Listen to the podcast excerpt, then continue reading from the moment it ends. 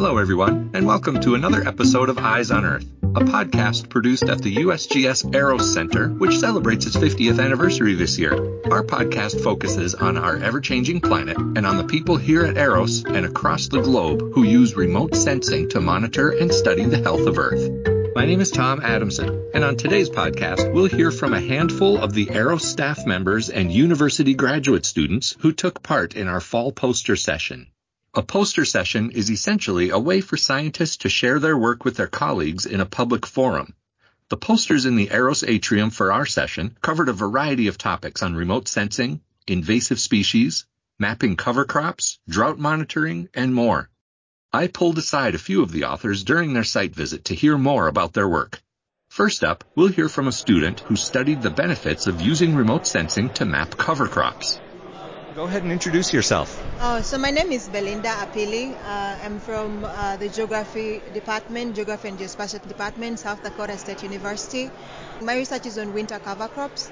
You might have to explain real quick what a winter cover crop is. Yeah. So winter cover crops are crops that are planted during the off season uh, when farmers are no longer planting uh, their crops. So the land is plain; it's just left there bare. So farmers uh, tend to plant these crops to conserve their, you know, their lands. So the winter cover crops gets its name from cover, right? Because it covers the land. It's to protect the land during the winters, right?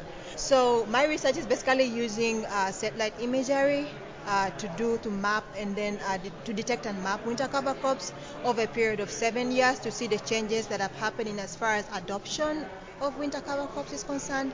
So, like the of recent, the USDA and uh, the Natural Conservation Services have been trying to encourage farmers to adopt this practice because of its sustainable and known benefits. The, these cover crops like perform a lot of things. For example, they help to prevent uh, the lands from uh, erosion. They reduce effects of erosion. So when ice is melting off, so it protects the land and keeps land away from erosion effects. It also adds more organic matter to the soil. Uh, it's also known for something called carbon sequestration. So carbon sequestration is like uh, some of these cover crops are known for extracting carbon from the atmosphere and then taking it back to the soil, which is climate resilient. So it's also known for fixing nitrogen to the soils. So they really do a lot to the land. So that's why the USDA have been really trying to encourage farmers to adopt to this sustainable practice. It sounds like it makes it better for the crops when it is the growing season. Yes. Okay, lots of good things with cover crops. You, in your study, you mapped cover crops. Is that what you did?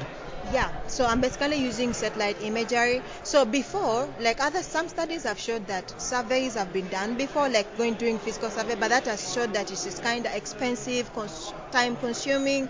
But with the advancement in remote sensing, gives us the opportunity to just map these cover crops using satellite imagery. Are you aware of who might find this valuable? Of course, the farmers themselves. Of course, USDA themselves, it will be easier for them to monitor the usage since they're the ones trying to encourage this practice. So it will be easier for them to monitor if farmers are really adopting to this practice as they want because it's really valuable. What's the best part of your results? I'm using what we call random forest classification method. So it's like a machine kind of learning, a machine learning classification method. I'm using both ground truth ground truth data and with uh, the satellite imagery. So as you can see here, I collected my samples last year in November, cover crop samples, and I'm and, I, and I'm training my model based on three classes. That is basically cover crop, non-cover crop lands, and then the, the non-crop lands. So the non-crop lands are basically lands like urban, roads, things that are not croplands, right? Basing on how I've so far the samples that I have, I trained my model and then my results show that the model, this is my accuracy assessment, so it really shows that the model is performing well. The model is doing well, that will mean this mapping that you're doing will be valuable. It will be applicable and it will and it will work out.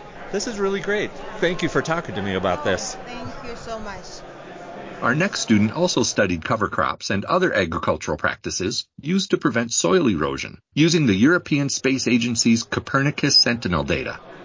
So tell us who you are. Uh, I'm Khushbu. I'm from University of South Dakota. I'm currently a PhD student there, and I'm doing work in agricultural sustainability. Uh, I'm trying to understand different management practices which are uh, which farmers are doing across East and South Dakota.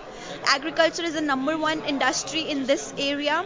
Uh, more than 89% of the land is under agriculture here, and people are mainly doing corn and soybean. So since the dust bowl, like which happened in around 1930s when a lot of soil was eroded, NRCS Soil Conservation Service was formed and they advocated the use of no tillage.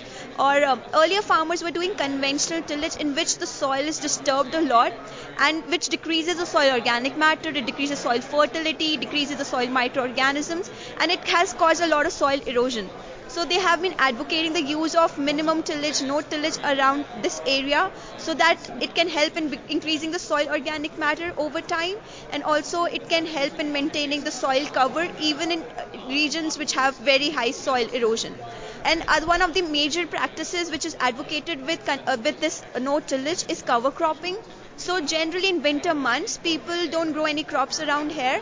But if they are growing any crop, it will help in pre- preventing soil erosion because there is a cover on the ground for the uh, for the whole these winter months when the soil is generally left barren. So that's why my study is focused on understanding the distribution of these practices across East and South Dakota so currently I have been mapping these practices for 2022 and 23 and I hope to scale down my practice to 2011 till 2011 because um, the impact of these practices can be seen over the years. It can take 5 to six years for soil organic matter to build. So I want to look at how these practices have helped in building the soil organic matter, how the distribution of these practices have changed over time, and what factors might be impacting these changes. For example, I have noticed that regions which have very high precipitation, generally the uh, people around there are doing more conventional tillage. They're disturbing the soil more around those regions because uh, if the soil is too wet, they need to dry up the soil so that they can do plantation. So in, in conventional tillage, the soil dries out quicker. So, uh, so I'm trying to look at the factors which are affecting the distribution of these practices. Okay, how are you able to measure that? I'm using satellite imagery. So um, Sentinel-2 satellite is available at 10 meter scale. So my prediction is at 10 meter, and then I'm using it, uh, converting it at field level. So all my predictions are happening around field level around this region.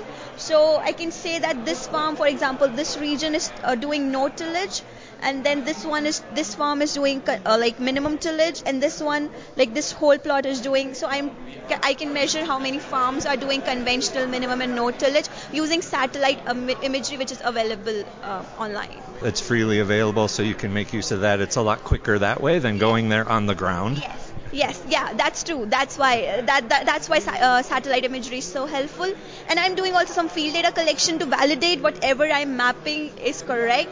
So my field data is helping me in validating my observations. There is still some field data involved. Yes. Yes. Uh, so I, I need to validate whatever I'm predicting is correct. So field data helps me in establishing that okay, if I'm predicting conventional tillage, it is actually happening in that place, and I'm not giving out a wrong output out in the world. So yeah, it's helpful.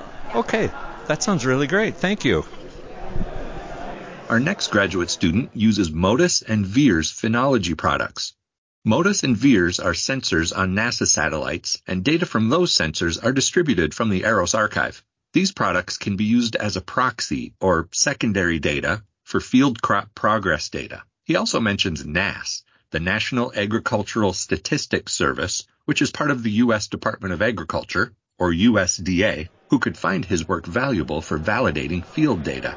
Uh, hi, I am Naeem. I, am a PhD student at Department of Geography in South Dakota State University.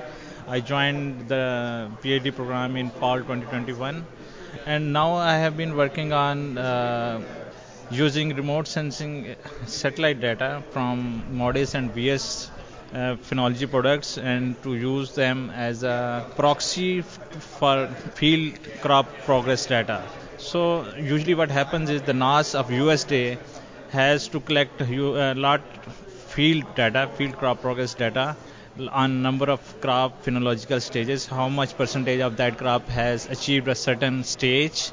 So that is reported by around a lot of reporters around uh, around all the states and that is accumulated and that percentage is reported and published on a weekly basis. But that is a very hectic task. To overcome that, we used uh, MODIS and VIIRS phenology products to and develop a relationship between those data sets and the crop progress data that is collected from the field. And we concluded that, that those uh, data sets that we produce from the MODIS and VIIRS data, they are more comparable with the field progress data, and these can be used as a proxy to uh, overcome those challenges. Okay. Do you have an idea of who might find this data valuable? Yeah, the NASS itself, which is collecting the crop progress data, so it can be uh, benefited from our uh, results because that uh, equations can be used to predict for the number of years to come. For example, we, we use this linear equation that we developed across uh, for MODIS from 2001 to 2021 and for VIIRS from 2013 to 2021 we use those equations to predict for the year 2022 and the results were quite good so these equations can be adjusted and can be modified as well and can be used for next coming years for 23 24 and we can refine those equations as well yeah. okay that sounds good thank you thank you the VIIRS sensor has also proven useful for modeling evapotranspiration, or ET, for monitoring drought conditions around the world. Okay, I'll let you introduce yourself. Hey, my name is Stefanie Kagone, and I'm a research scientist here at the EROS Center as a contractor for ASRC. Okay, and tell us about your poster. What is your study about? So my poster is titled Actual Evapotranspiration Modeling and Mapping for Global Drought Monitoring uh, using VIIRS thermal data. And I work for a project called Famine Early Warning Systems Network, where we model evapotranspiration, or short ET, using the SSEBop model and other variables for monitoring and assessing the extent and severity of droughts in the United States and around the world. And tell us how this is valuable. So we really we show um, the here we show the newest updates to the model and including the VIIRS thermal data instead of data from the MODIS sensor. Due to the decommissioning of the satellites, we also updated the model to improve our ET estimates using the forcing and normalizing operation or FANO approach in areas where water and land are not easily distinguishable by the remote sensing images that we use. And the ET estimates over time show reliable results on the, especially on the poster for Ethiopia should be showing here, to monitor possible drought conditions from year to year. And all this data really is, and much more is freely available from the USGS uh, FEWS NET data portal. It's available in Climate Engine and Esri's Living Atlas for the world. Okay, this sounds really valuable. Thank you. Thank you. We are talking a lot about the data that these researchers are using. Much of it comes from the Eros data holdings. So let's hear from our customer services team at Eros about how to get the vast amount of data that Eros offers. Hi, I'm Abby Miller. I'm from User Services, and um, I'm going to be talking about USGS data access and some of our cool tools and websites that we have.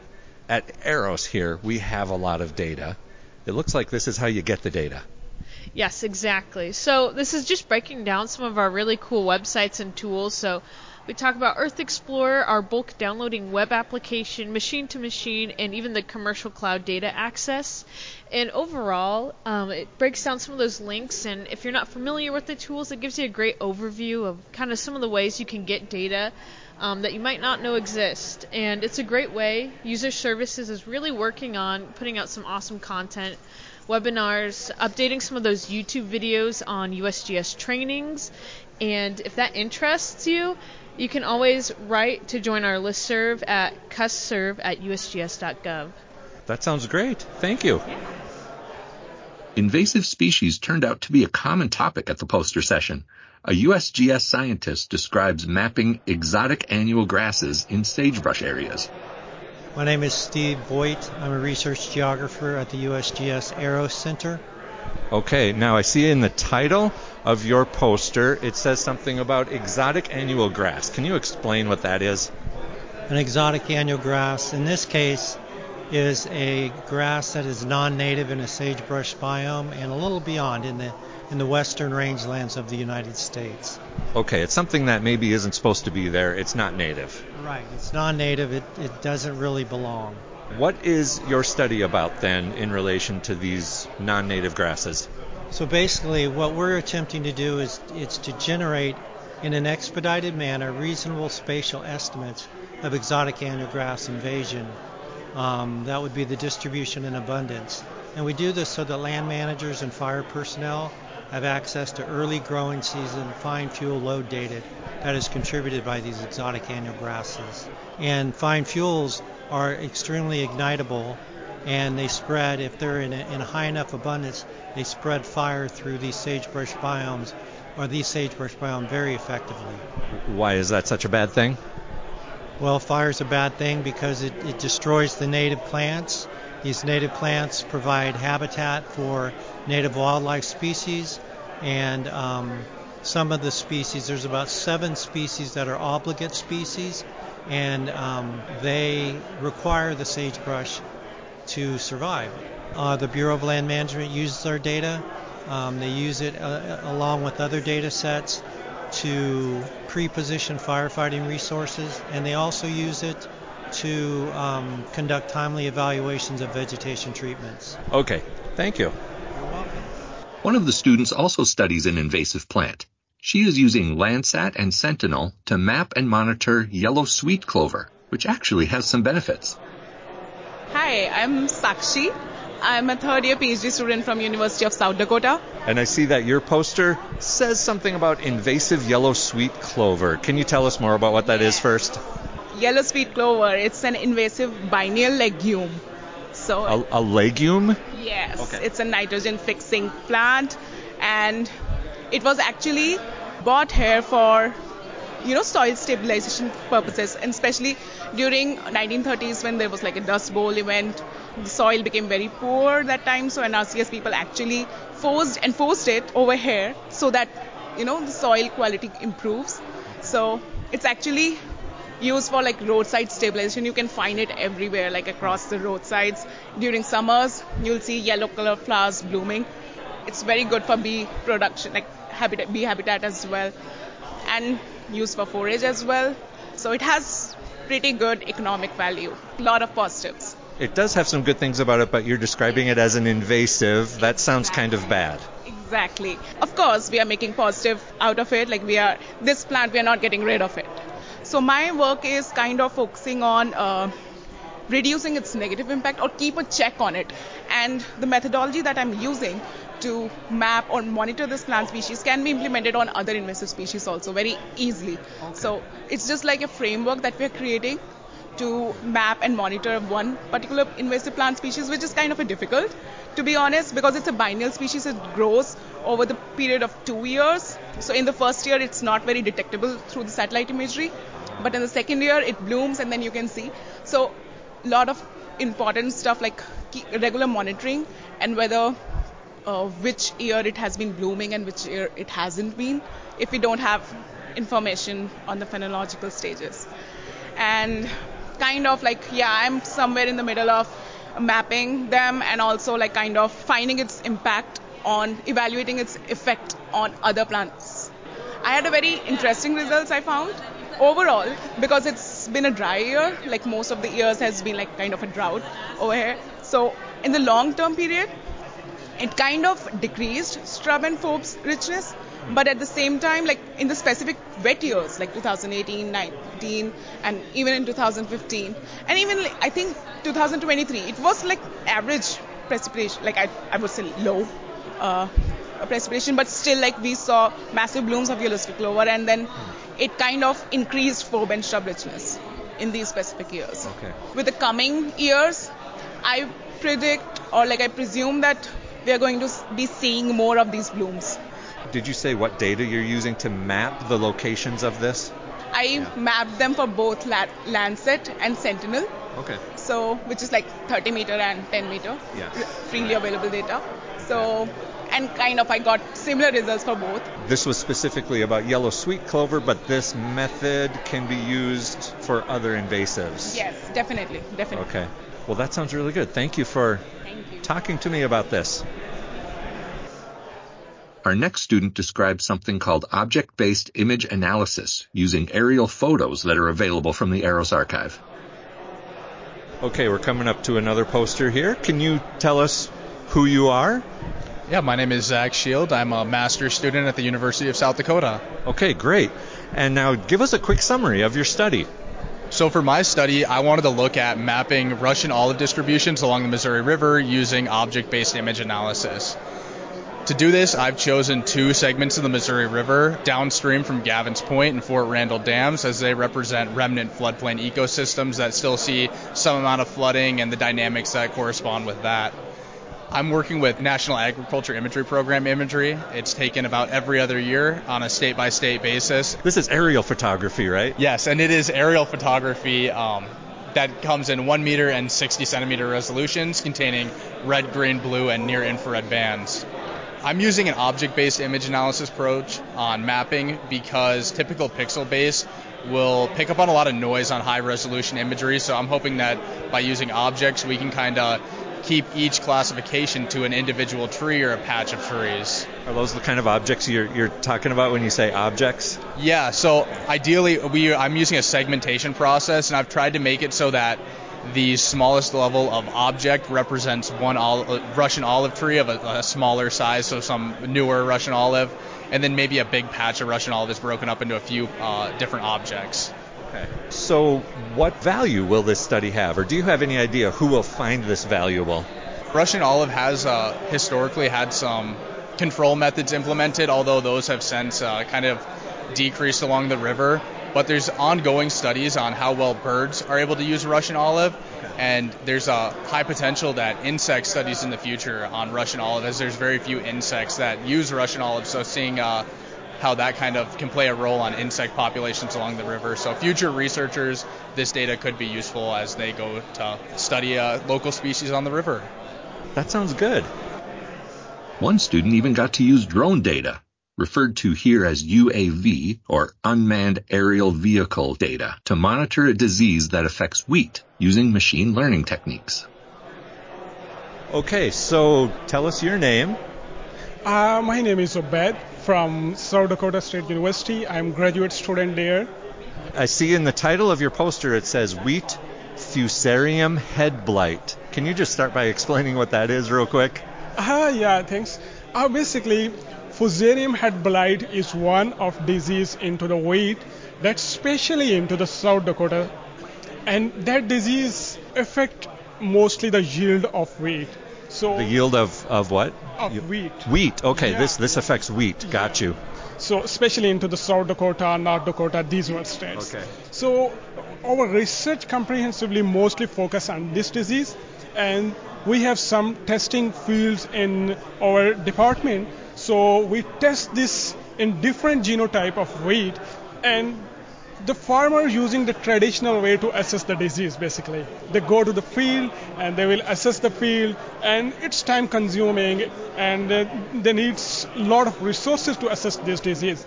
And for the temporal time they also need such kind of thing. But for us using the machine learning remote sensing and deep learning in combination of this way we can assess this disease in a one day ah, okay. and without a lot of resources without consuming a lot of money. Okay. Yeah, this okay. is the special thing. That sounds like a good idea. What what types of remote sensing data goes into this? In this, we have used UAVs. UAVs, UAV drones. Drone. Okay. Yeah, UAV drone data, and we use we flew the drones on that area, specific area, process that one data, and prepared for the machine learning and deep learning using some spectral and textual feature. After that, we have applied some machine learning and deep learning models, and we have classified it as well as regressional analysis on it. And we have applied support vector machine, random forest, DNN model to assess disease, and especially we have used their spectral feature indices from that drone from drone data. Also, we have used some textual feature. We have assessed disease just on spectral features as well as textual feature. Then we combine it. The combination of spectral and texture was amazing. And do you have do you have an idea of who might use this data? Who might find it useful? Yeah. Uh, basically, if we have high resolution data, uh, for example, one meter resolution data for the satellite, we can use it globally. We can assess this disease on a globally. We just need some training samples, hmm. and we can apply this model onto the globally. Okay, you're able to use the training samples right here in South Dakota, but then this will be effective everywhere. Yeah, I just have to ask, are you the one driving the drone or who does that? yeah. I was driving in this year. Oh, yeah, yeah, okay, so you're My able to do other that. colleagues have. So, yeah, I mean, it looks kind of fun, but this is for scientific value. That's really neat. yeah. That's really amazing. Okay. Well, thank you for talking to us about your study. Ah, thank you so much for your time.